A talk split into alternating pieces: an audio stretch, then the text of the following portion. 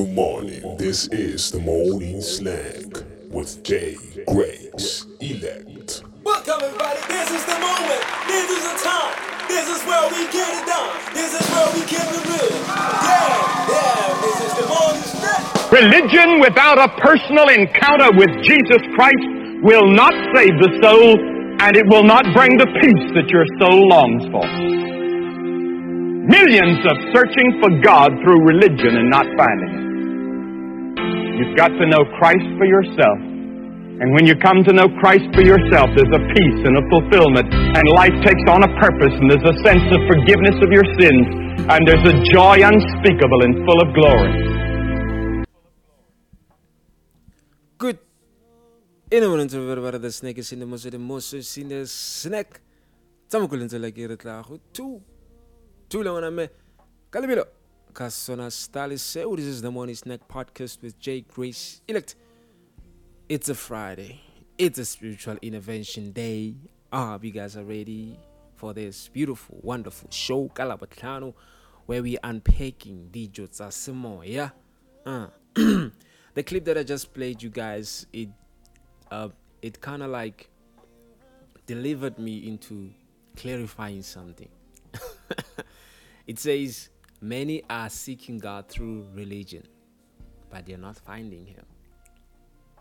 They are not finding Him because they are mistaking Christianity with religion. Christianity is not a religion. Christianity, it's a relationship with God. That's what it is. Christianity is God seeking man, and religion is man seeking God. Okay, let me just explain it to you in a very simple way. Men are seeking God, and obviously, man, when you see God, you can't find Him because ever since Adam had in Eden, it has been the case that man has been seeking God ever since Adam was kicked out of Eden. Okay, in this essence, what I'm saying is that Eden was the presence of God. So when God kicked Adam out of Eden, He kicked Adam out of his own presence. So from then, man had a void in himself, a void that couldn't be filled by anything, the void of being in the presence of God, because that's how men were created, to always be in the presence of God.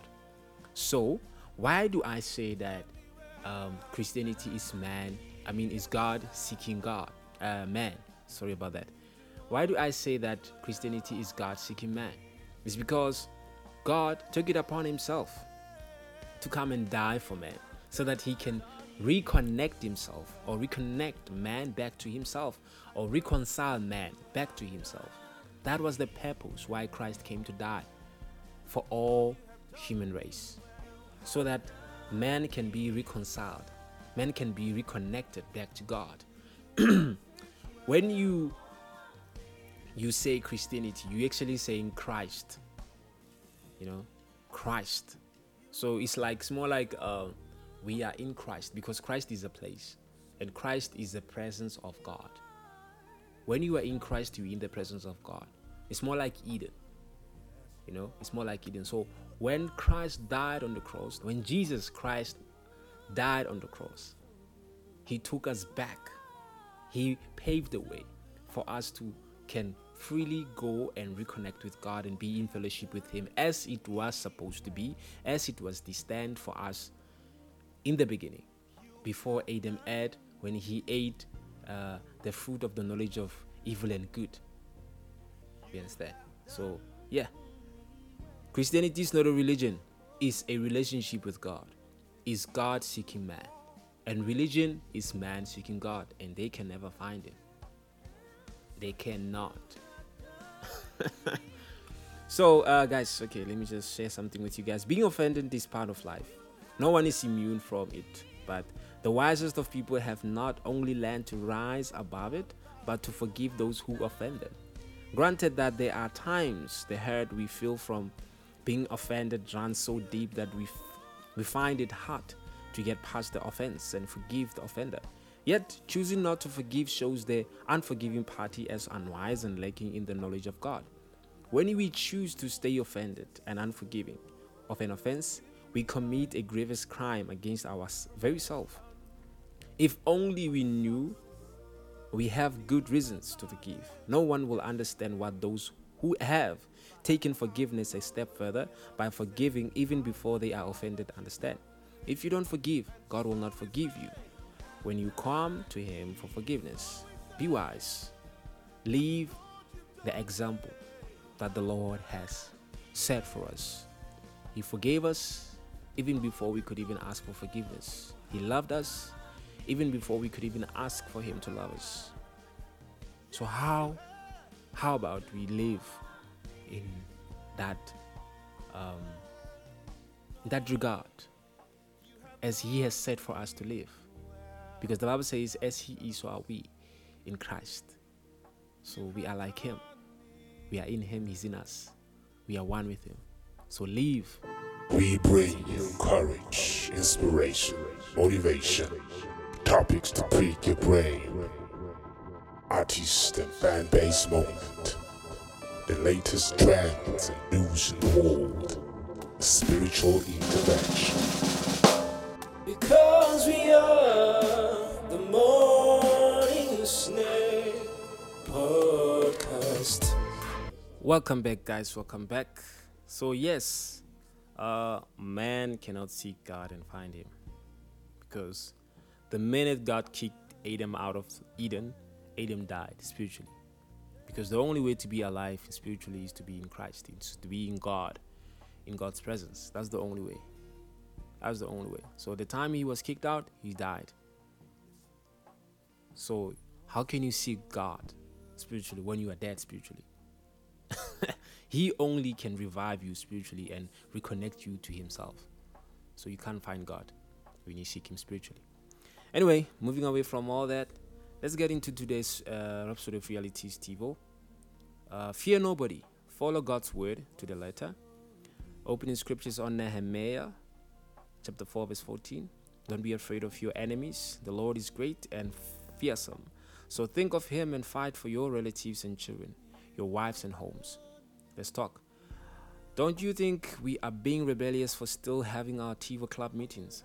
It's been 4 weeks since the school authorities enforced a ban on all religious activities. Thomas gabbled in his boots. It also heard that some students had been dismissed from school for having church meetings, but he didn't bring it up. No, I don't, Nelson, Thomas cell leader asserted. Why?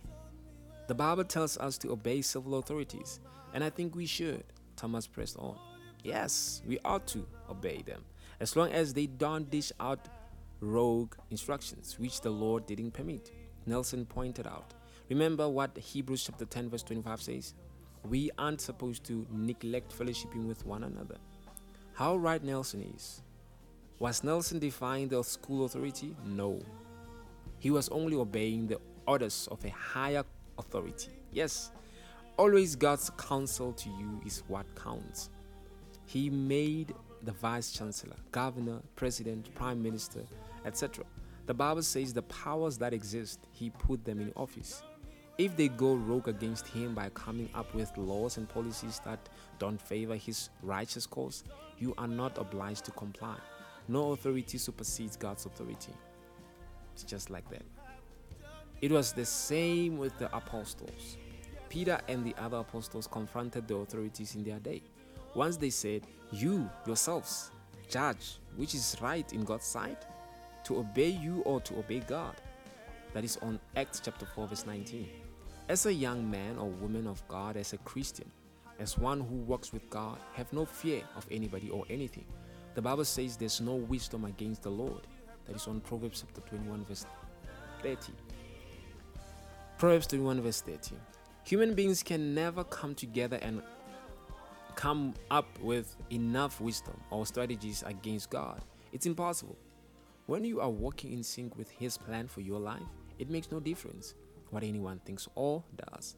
It doesn't matter the threats. You win. You will win. The opposition may come from your family, city, country, or government. Have no fear, because He who is in you is greater than he who is in this world. You can read that on 1 John chapter 4 verse 4. The go deeper scriptures we go, you can read on Psalms 27 verse 1 to 3, Acts chapter 5 verse 25 to 29, and then 1 John chapter 4 verse 4. Let us speak. Say, I'm confident in the power of God's word to put me over always, irrespective of the opposition.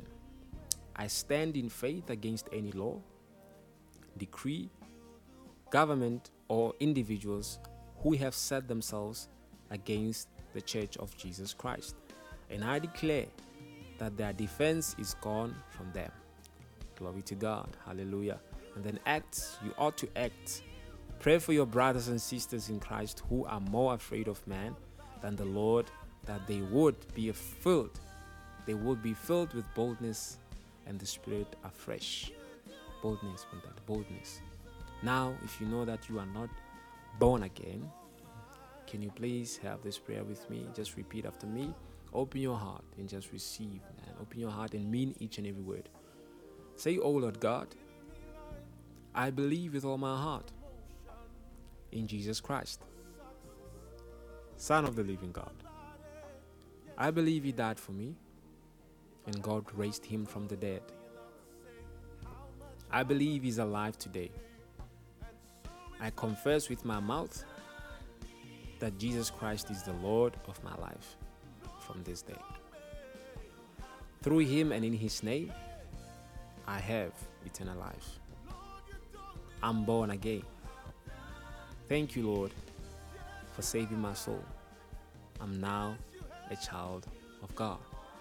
Hallelujah. Praise the Lord. Congratulations to you who just confessed that prayer of salvation. We welcome you into the royal family of the monarch of the universe, the kingdom family, the priesthood.